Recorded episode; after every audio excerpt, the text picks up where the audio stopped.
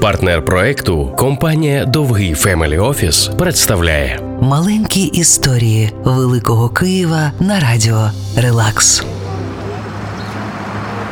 Історія про одну з найкращих київських лазень минулого століття на малій Житомирській 3.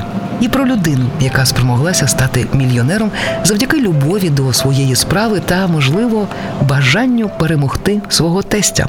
Купець Гавриїл Позняков купував землю і зводив на ній будинки за власними дизайнами. Його тесть Целестін Верле був справжнім творцем, знаменитим годинникарем, який робив вироби краще аніж Карл Фаберже. Останній сам це визнавав. А Позняков був усього навсього купцем.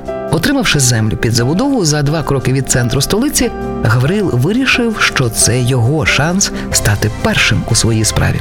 Але як? І Позняков згадав про давньоримські терми.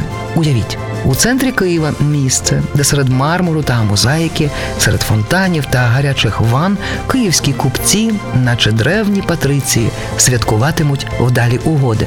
Від ідеї до справи один крок. І ось робочі вже кладуть паркет у роздягальнях, завозять дороге устаткування. Позняков вирішує ціни зробити доступними і перемагає. Про його тестя місто згодом забуло.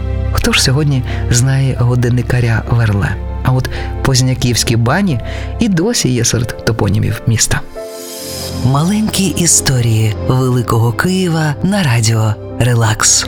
партнер проекту компанія Довгий Family Office.